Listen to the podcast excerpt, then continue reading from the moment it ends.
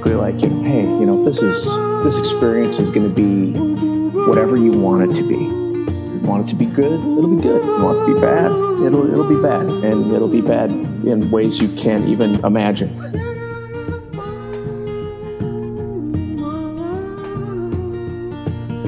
Hey friends, this is Clem Snide, and you are listening to A Life in Song.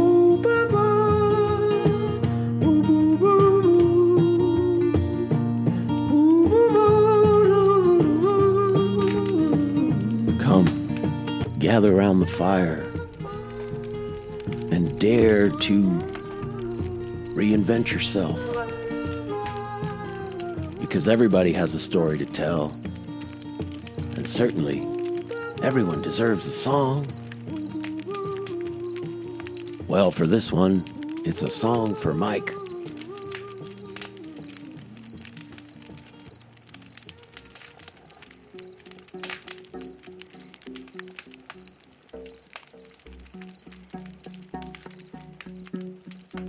I was as as uh, 19 years old when I joined. I had spent like a year bumming around and kind of knew if I stayed where I was at, I was going to either end up dead or in jail.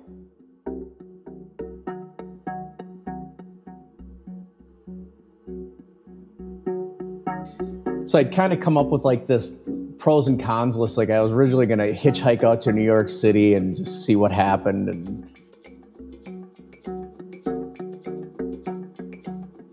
Yeah, I, uh, I, I knew my parents weren't going to give me any money for college, and it was uh, you know the GI Bill was looking kind of attractive.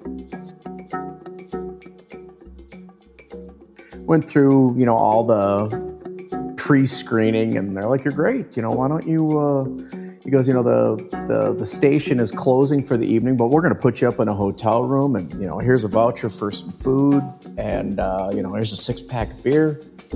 You know, we'll see you in the morning. So I went through the next morning and got, you know, I was like, everything was looking great.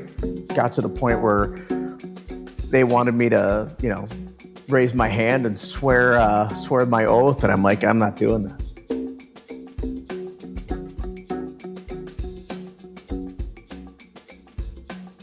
But I don't know. I need to sleep on it. So they gave me another hotel uh, room for the night, another food voucher, another six pack of beer. The next morning, I you know, sign on the dotted line, for myself in.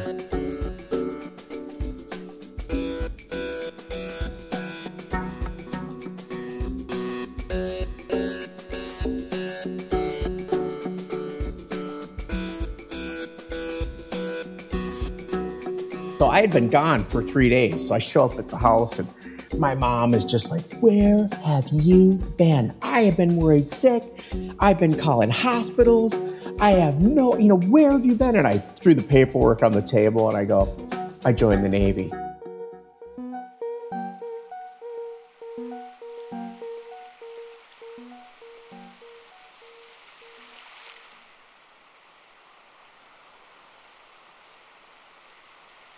So my dad and I had not been getting along at that time. I've just been kind of couch surfing and using their house as a flop house way station, which pissed him off to no end. So he comes home, he's all pissed off, and my mom's like, Wow, Michael finally came home. Do you know what he did? And he's just like, Oh my God. He joined the Navy. And my dad's like, He did what?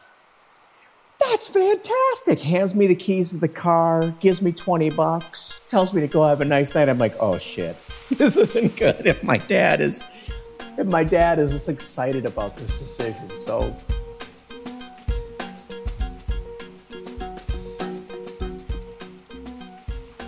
So for the next two weeks, I just kind of kept the secret to myself, and we had a little family gathering. I'm number six out of seven kids, so all my siblings and their significant others and kids at the time came over, and my grandparents. And we just kind of had a party. And the next day, the the dude who uh, was from the recruiting center came and picked me up. I'll never forget it. He was driving like this yellow Dodge Aries K car, if you remember those things.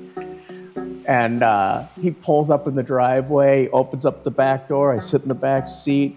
You know, I don't have any bags, nothing. He says, just come with the clothes you have on your back. So uh, close the door, and he backs out of the driveway. And just as we're ready to pull down the street, my mom and dad are standing on the front porch, and my dad's just got this shit-eating grin on his face. And my mom, the look on her face was just like, "Oh my god, he's really leaving."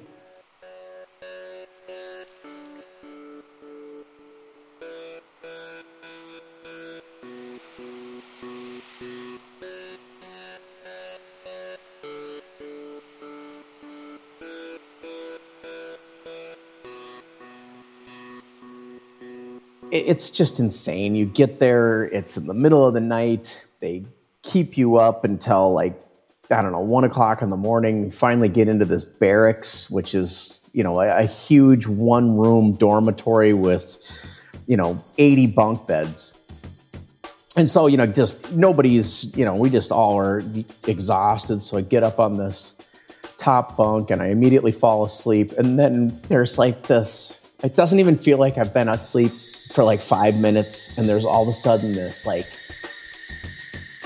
like high pitched filament light bulb sound as like all the lights in this dormitory come on and these dudes come running out into the the barracks banging a garbage can with a nightstick. What in the hell is going on? This is insane next thing I know, we're outstanding in uh, in this courtyard between these two buildings, and there's you know 80 or 90 of us there, and these guys are all yelling, "Nut to butt." Line up, nut to butt. And there's these footprints on the floor where they're like literally heel to toe.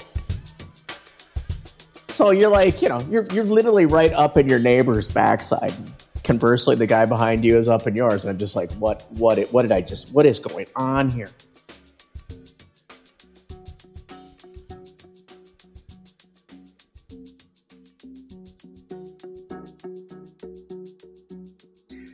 So you know i had like decided you know i didn't tell any of my friends so i didn't have like a hair cutting party or anything when i went in. So i had hair down to about the middle of my back.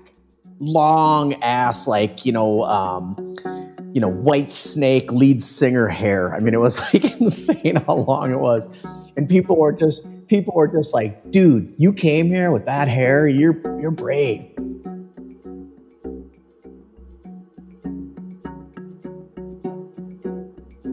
have these huge tarmacs all over the San Diego Naval Recruiting Station that are just, I mean, they're like parking lots that are like miles long and wide. It's insane. And they've just got us marching around these things. And as the day wears on, they just get hotter and hotter. And they call them grinders because you just march, just these huge parade fields. So finally, they march us way to the other end of the base, and we come. There's this little shack and they have us all stand at whatever kind of attention we could stand at. And I'm like, what in the hell are we doing here? And this little fat dude rolls out of this little shack and he's like, I'm like, and I'm thinking to myself, look at this little fat, greasy motherfucker. And he, it's like he read my mind. The dude walks straight up to me and he goes, Well, well, well, what do we have here? We're going to make this little girl into a man.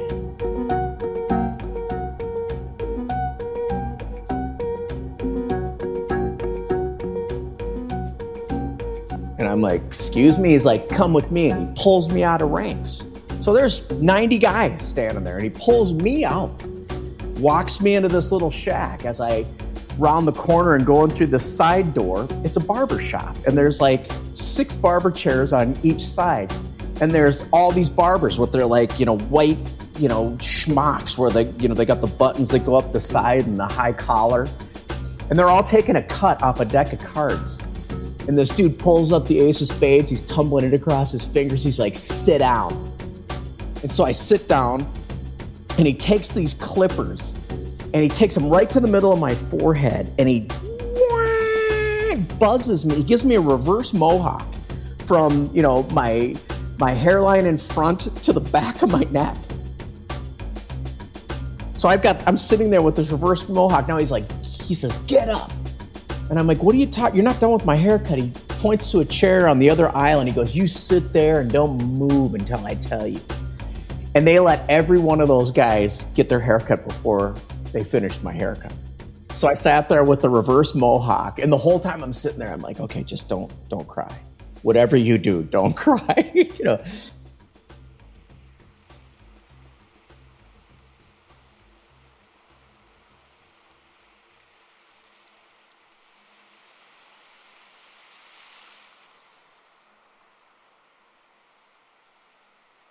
rest of the day was just kind of a blur and we we got into the barracks that night and you know everybody gets in their rack and we're all you know these shaved headed just you know recruits everybody looked the same and i just was tossing and turning just couldn't sleep i'm like oh my god what the heck so i, I get up and i go to the, the head which is what they call the bathroom in the navy and i'm standing in front of the mirror and i'm looking at myself in the mirror and i'm like I mean, I just I don't recognize myself at all. I mean, I am like I've never had my head shaved like that. My mom was like hairstylist, so I always had a, a nice styled haircut. So this, I've never had my head shaved like this.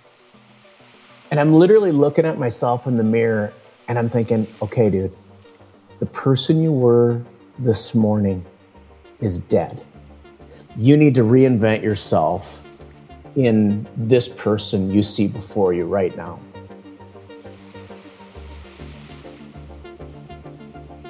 And interestingly, what happened from that point on is about every four years, I find myself shaving my head and completely reinventing myself.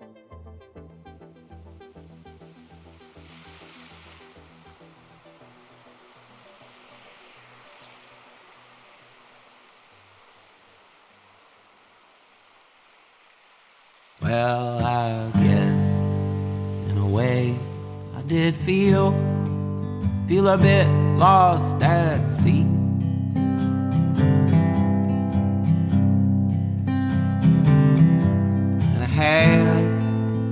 To discover the ground that was solid in me.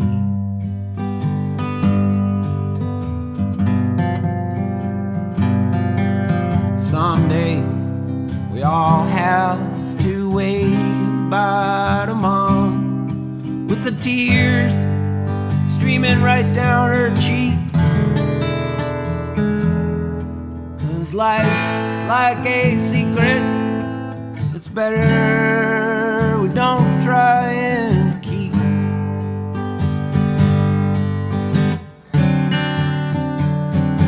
Well, they march you from this end to that till you don't know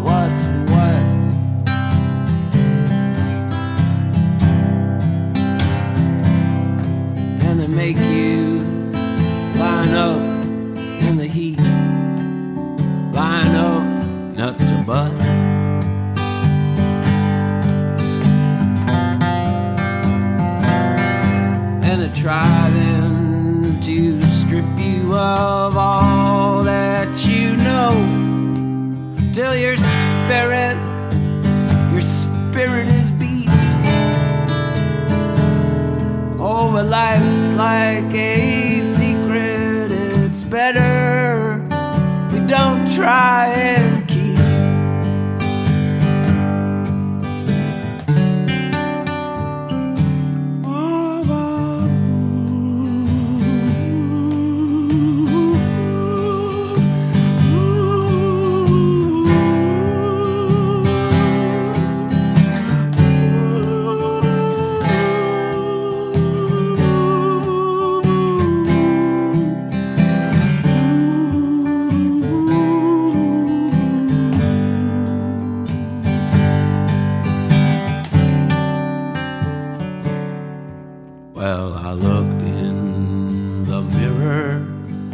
not sure who it was looking back.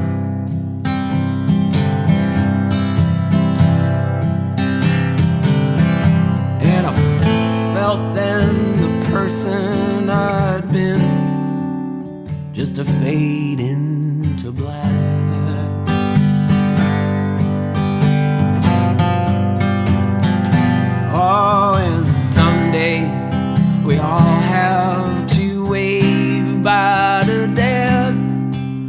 with that shit eating grin, cheek to cheek.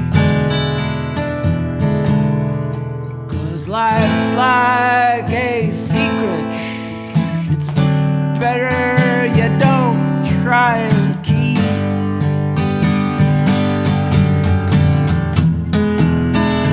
Oh, life's like a secret, it's better we don't try and keep.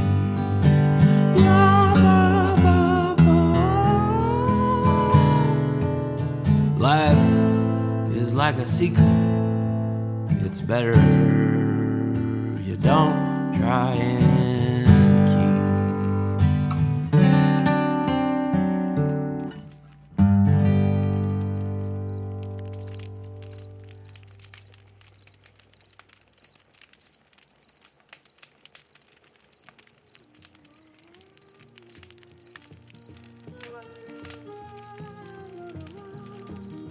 This episode of A Life in Song was made by me, Eef Barzelay, here in my basement in Nashville, Tennessee, with the very wonderful help of Mike, of course, and my wife Alix, and Drew, Peter, Ed, Sierra, and all the good folks who helped make this possible. If you would like one made about you, maybe, please do visit alifeinsong.com and stay tuned for the next one.